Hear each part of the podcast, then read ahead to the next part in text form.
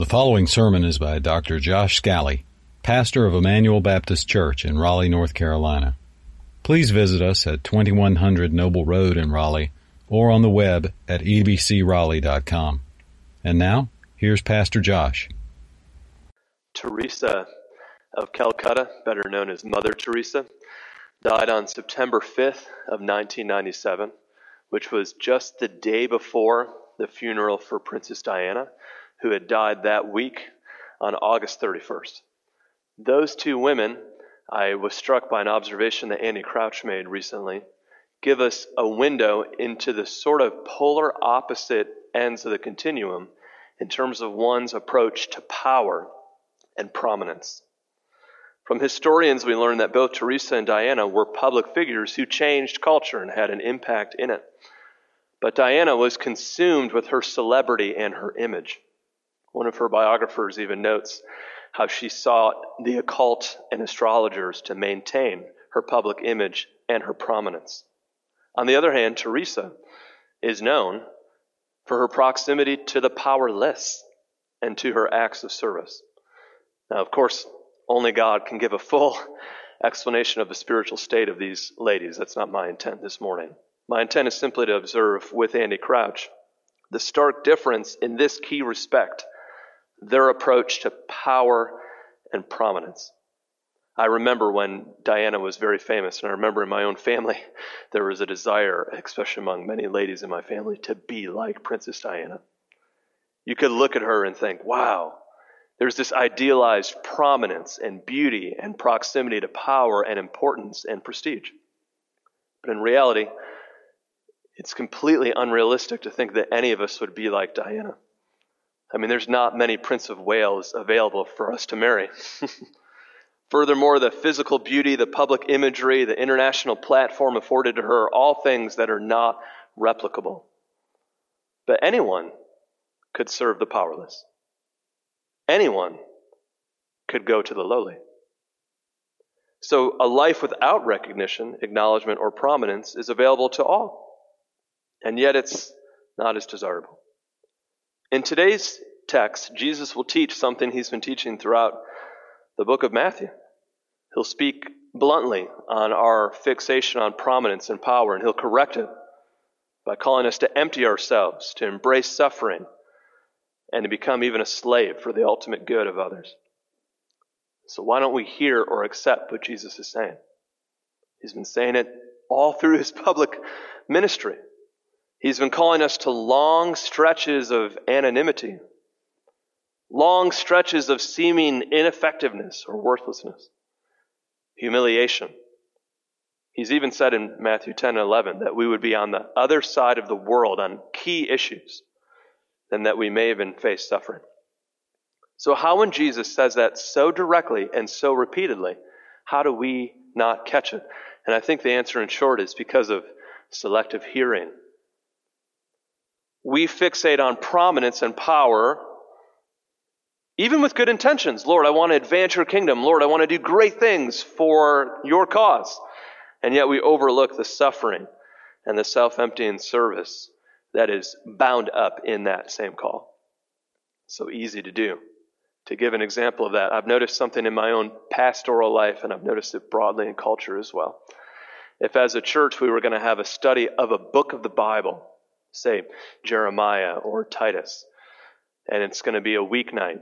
Frankly, normally the interest is minimal. But if we switch the topic to something more human centric and said, we're going to study leadership, then the interest rose.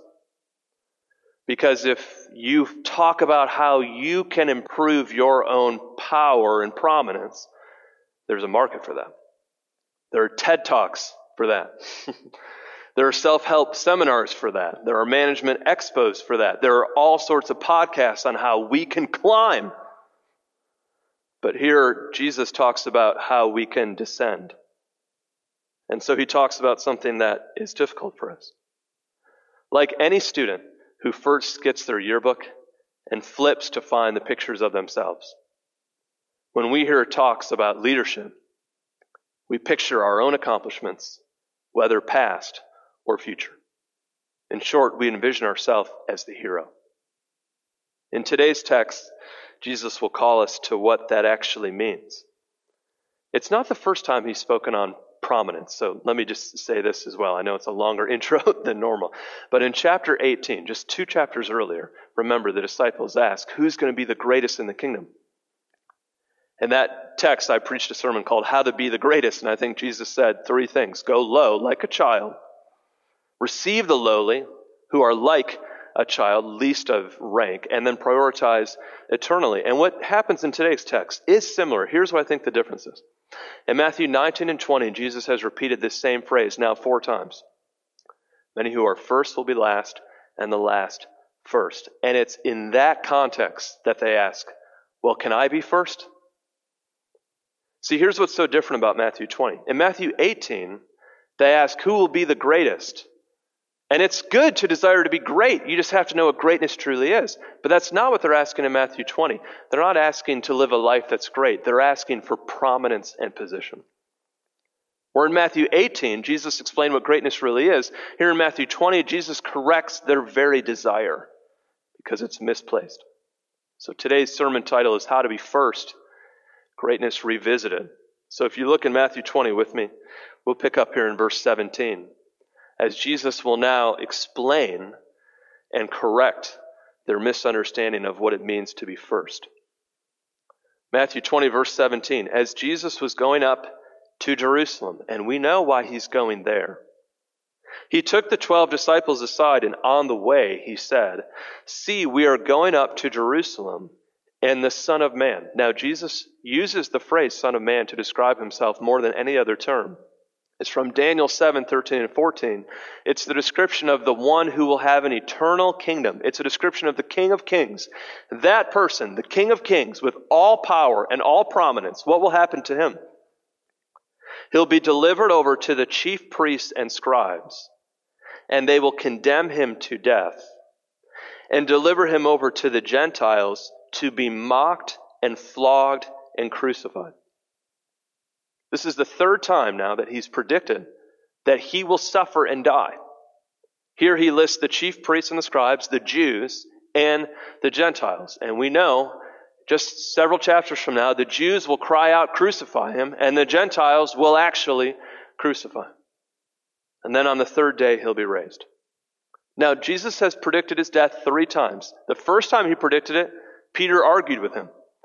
The second time he predicted it, the disciples immediately asked, Well, who will be the greatest in the kingdom? And now, the third time that he's predicted it, two disciples and their mom asked for the right and left hand seat of the throne. I don't think I could say this strongly enough. Every single time Jesus talks about his own suffering and death, his disciples think about their own prominence. Have you ever been talking to someone and you can tell by the glazed look on their eye, they're not listening to you. Wives, say amen. you're speaking to someone, you can tell they're not listening to anything you're saying at all. Jesus is telling them what he's going to do on their behalf. And like Walter Mitty fantasizing about their own adventures, right after he says, I'm going to be mocked and flogged, they think, well, that's nice, but what about me? See, Jesus predicts what we refer to as the passion, his suffering, and they come up with a plan for their own prominence. Look in verse 20. Then the mother of the sons of Zebedee, who are James and John, as they're called the sons of Zebedee in chapter 4, came up to him with her sons, with James and John, and kneeling before him, she asked him for something. Unless you think that that kneeling is worshipful, Just listen to the request. She comes on bended knee, but not to worship, but to rise for prominence and position. She said to him, Say that these two sons of mine are to sit, one at your right hand and one at your left in your kingdom. You might have a translation that says grant or permit, which is a poor rendering of the Greek. The Greek word apon means say, but it's actually rather strong in this context. The CSB translates it best. It says promise. Promise that these two sons of mine will receive this prominence and this position. It's a demand she's making of Jesus. Did you notice the first word in verse 20? Then. She made the demand right after he has just predicted his gruesome death. At that moment, she thought, and her sons thought, well, what about us? Notice the self interest in her request. These two sons of mine. And notice the prominence she wants the right hand and the left. You're open to Matthew 20, so it won't be hard to look a few verses earlier. I want to show you where this demand came from. Look at the end of chapter 19. Where did she get this idea from? Where did they get this idea that they would be sitting on right and the left hand? What's this idea that they're pursuing of sitting on thrones? Remember, Jesus in Matthew 19 has been talking about how only by God is anything possible because the rich young man has just walked away. And then verse 27, Peter said, Well, look at us. We've left everything and followed you. What will we have? Jesus said, Truly I say to you, in the new world, when the Son of Man will sit on his glorious throne, oh, okay, now we see what they're thinking about. You who have followed me will also sit on the 12 thrones. Oh, okay, we see what they're thinking, right? That's not where he stopped talking. Verse 29, everyone who's left houses or brothers or sisters or father or mother, children or lands, but for my name's sake shall receive a hundredfold and inherit eternal life. But that's not where he stopped talking. Verse 30, but many who are first will be last and the last first. I guess they missed that part. So with the selective hearing, they heard thrones. They didn't hear last. It's as if the whole time Jesus is talking about his imminent flogging, they're fixating on their own glorious thrones. He's talking about his impending condemnation. They're fantasizing about their imminent coronation. This exchange is even more striking because in Matthew 18, Jesus has already corrected greatness. But at least in Matthew 18, it was a question. Matthew 18, verse 1, who will be the greatest? Matthew 20, verse 21, demand that these two sons of mine will be in this position. So, unlike Matthew 18, here in Matthew 20, Jesus corrects. So, look in verse 22. Jesus answered, You do not know what you are asking. Your desire for position and prominence is misguided, and your expectations are misinformed. You don't know what it means to really be a leader in the kingdom. You don't know what it cost. So he continues by saying, Are you able to drink the cup that I am to drink? If you're unfamiliar with biblical text, that may sound like a strange metaphor. What does Jesus mean talking about drinking from a cup? But it's a common enough Old Testament metaphor for drinking the cup of wrath against sin. I'll give two biblical texts. Psalm 75, verse 8. For in the hand of the Lord there is a cup with foaming wine, well mixed, and he pours out from it, and all the wicked of the earth shall drain it down to the dregs. Isaiah 51, 17. Wake yourself, stand up, Jerusalem, you who've drunk from the hand of the Lord the cup of his wrath, you who've drunk to the dregs the bowl, the cup of staggering. Jesus says, There is a cup, a cup actually that I will drink, a cup of the wrath of God, a cup of suffering. Are you able to drink that cup? And how did they respond? Look in the verse. They said to him, We are able. See, to seek prominence and power requires not just arrogance, it also requires staggering ignorance. Should they not have cried out with the Apostle Paul, Who is sufficient for these things? We are not. 2 Corinthians 2, verse 16 and 17. See, to ask to reign with Jesus is to ask to suffer. Romans 8, 17, 2 Timothy 2, 12, Revelation 3, 21. As A.W. Tozer put it, it is doubtful whether God can bless a man greatly until he has wounded him deeply. But Jesus has already said this. Remember in Matthew 10, 38 and 39, whoever does not take up his cross and follow me is not worthy of me. Whoever finds his life will lose it. Whoever loses his life for my sake will find it. But see, the mother of James and John, and James and John had a Princess Diana vision of prominence. They saw magazine covers, a castle, a crown, and a seat next to the throne. But that's not how the kingdom works. So look how Jesus answers in verse 23. He said to them, You will drink my cup. And indeed, James and John do. In Acts 12, verse 2, James is murdered by Herod by the sword. In Revelation, we read that John is exiled.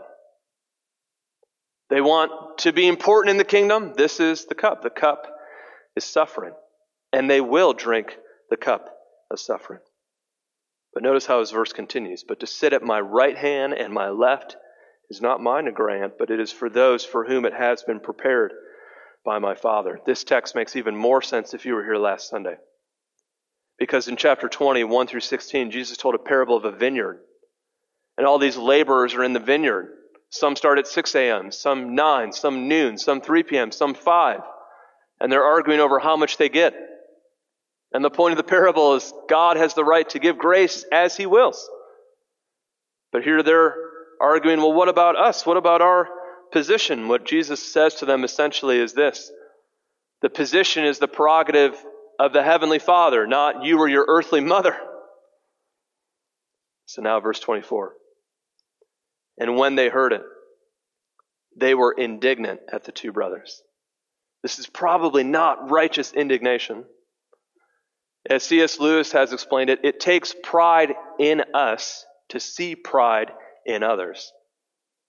And so here, they're mad, but probably they're mad because they're thinking, well, we should have thought of that. you know?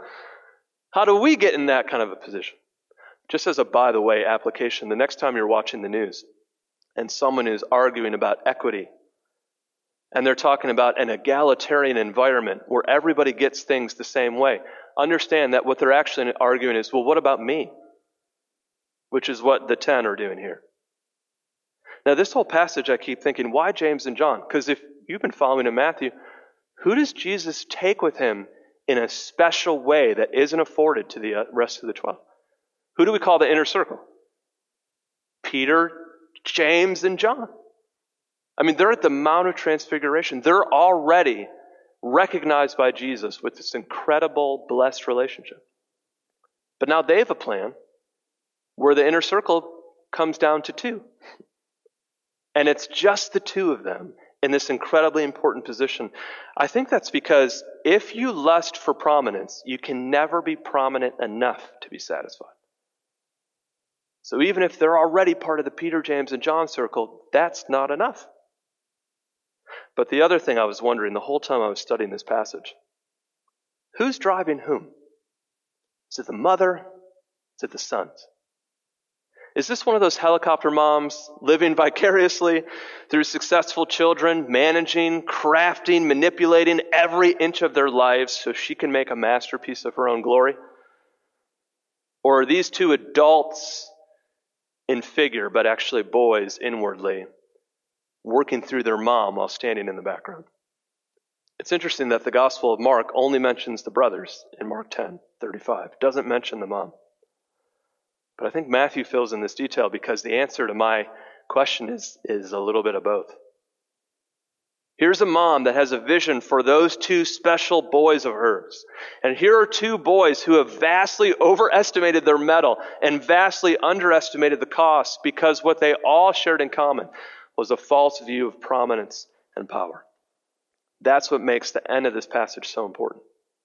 Jesus now answers the underlying assumption how does one really become first? So look in verse 25. Jesus called to him and said, You know that the rulers of the Gentiles lord it over them, and their great ones exercise authority over them. And the Gentiles ruling at that time were the Romans. For the Romans, might makes right through the use of their power. But now, verse 26 It shall not be so among you. That phrase alone might be the theme of the ethics of what it means to follow Christ. It shall not be so among you. Whoever would be great among you must be your servant. Whoever would be first among you must be your slave. Jesus' kingdom is an upside down kingdom. In his kingdom, right relinquishes might. See, in his kingdom, he calls people to be servants, even more strongly, slaves, to take the lowest societal class and rank. It would be laughable to give a slave the ownership of anything, the leadership of anything. And yet that's what Jesus calls for. The insignificance, the sacrifice, and the emptying that is associated with slavery. And then he climaxes with one of the most beautiful verses in all of the Bible. Look in verse 28. Even as the Son of Man, remember the title, for the great King of Kings, came not to be served, though he alone deserves that, but to serve, though none of us deserve that from him, and to give his life a voluntary gift as a ransom a term used in Exodus 11 through 13 to describe the blood of the spotless lamb that is spent as an offering for sin, as a foundation for the freedom of the Israelite people, as a ransom for many. Even the word for, just small three letter word in your Bible, is huge in its significance. It's a Greek word that's not normally used as a preposition. It means in the place of or in exchange for. So he comes as a ransom in the place of or in exchange for many.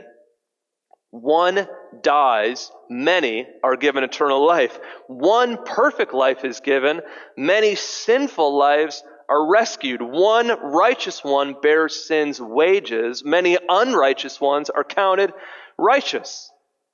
He's quoting Isaiah 53:11. The righteous one, my servant, shall make many to be counted righteous. So greatness is not achieved by trying to be first, but living to be last. Greatness is not achieved by trying to be first, but living to be last. The practical implications are endless. In our own home this week, my wife offered our children popsicles.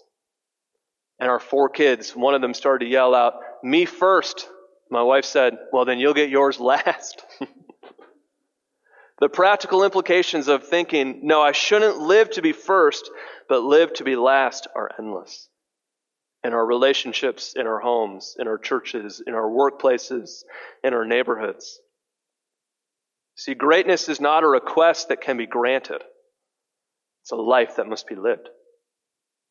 Greatness is not prominence that can be sought. Greatness actually only occurs in reference to the one true hero, who became the slave. In fact, this text actually isn't about our greatness. And it isn't even about John or any disciples drinking the cup. Because none of us could drink the cup Jesus drank. Matthew 26, Jesus talks about that cup just six chapters later. Jesus is in the Garden of Gethsemane. Do you remember who he took with him? Peter and who else?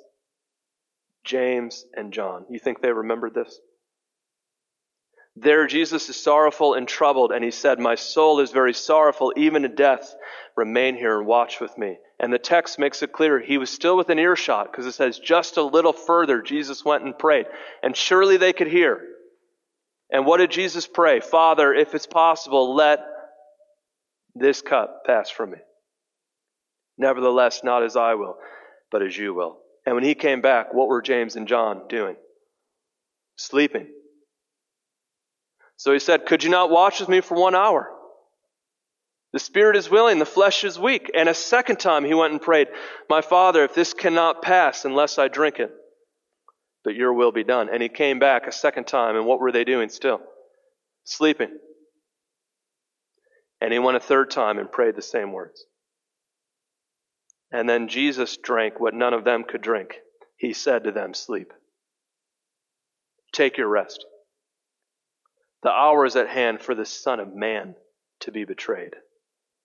Rise, let us be going. My betrayer is at hand. Yes, all of Jesus' followers, in one sense, should embrace a cup of suffering, but none of us can bear the cup of God's righteous wrath against our sin because we're the ones who caused it. But the good news of the gospel is that Jesus drank the cup He drank all of it, and he was able to say, It is finished, so that we don't have to. Greatness is not achieved by trying to be first, but living to be last. If you received a bulletin this morning, I have just three big points on it that I think press home this passage to us. I do think it's a passage about Jesus. I don't really think it's a passage about us. So, number one, greatness means Jesus is the one who is truly first, choosing to become last. So, those of us who are truly last could be counted as first in Him. Our culture tells us greatness happens when you climb to be first. God says greatness happens when you go down to be last.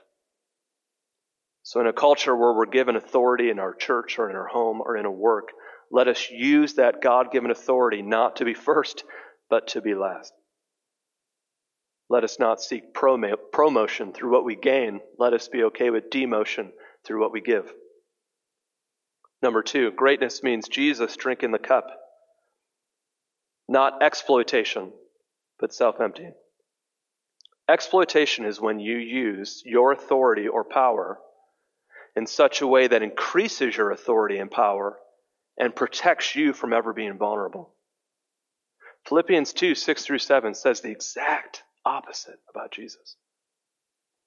It says, Let this mind be in you, which is also in Christ Jesus, who being God, thought being God not something to be grasped but took upon him the form of a servant and was made in the likeness of men. And being found in fashion of a man, he humbled himself and became obedient to death, even the death of a cross. So Jesus took his power and exchanged it for vulnerability. He took his prominence and exchanged it for a cross. As we take communion this morning, remember that the cross was the most shameful and embarrassing possible way to die. Victims on a crucifix were stripped of all their clothing, unlike many of the paintings and statues you've seen. And they were done so to make them vulnerable and embarrassed. It was meant to humiliate them. Imagine the humility then it took for God the Son to come and die in that way. Here he is being crucified by the very hands he knit together in those mother's wombs. Here's the shepherd being slayed by sheep. Sheep that can't even find the way if not for the shepherd. Number three, greatness then is trusting what the Heavenly Father grants rather than what you, your parents, your mother, or your influences demand. James, John, and their mom said, This is what we deserve. Jesus said, Let God grant what He will. I love how Philippians 2 ends. Wherefore God has also highly exalted him, so that at the name of Jesus, every knee should bow and every tongue should confess that Jesus Christ is Lord to the glory of God the Father. The Father did grant. And the Father granted because Jesus did not exploit his power, but emptied himself of it and the Father lifts him to greatness. This morning, when you think about what you want to bring before the Lord, Lord, say this for my life. Lord, do this for my life. I want to encourage you to cry out instead for mercy. The most important thing you can say to the Lord this morning is that I confess Jesus as Lord. And I bow my knee now. And my tongue confesses today and therefore I only ask for mercy. That's why Matthew 20 ends with two blind beggars on the side of the road, not requesting for the right and left hand of the throne, but just begging for mercy. The contrast is meant to show us greatness is not achieved by trying to be first, but living to be last. So, after two chapters of Jesus repeating the same phrase, the last will be first and the first will be last, the takeaway for us is don't worry about if you're first or last. Concern yourself with being faithful to please the Father.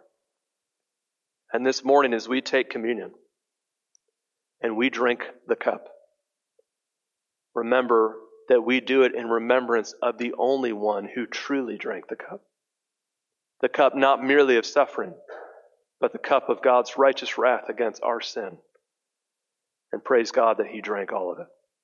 Let's close in prayer this morning. God, I thank you so much that while James and John were sleeping, Jesus Christ wrestled in the Garden of Gethsemane and humbled himself to the most humiliating and awful death imaginable for the God who had created the world. Frankly, we're in the same position.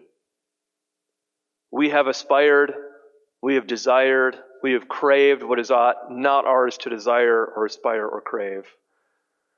We've lusted to be seen a certain way, to have a certain recognition, acknowledgement, and position. We've thought, what about me when you were trying to tell us about what you were at work doing? And like James and John, we're asleep, dead in our sin, when in fact Jesus is going to the cross to pay for it. So this morning, as we take communion, help us to remember with incredible gratitude that there is one who drank the cup and drank it all the way down to the bottom.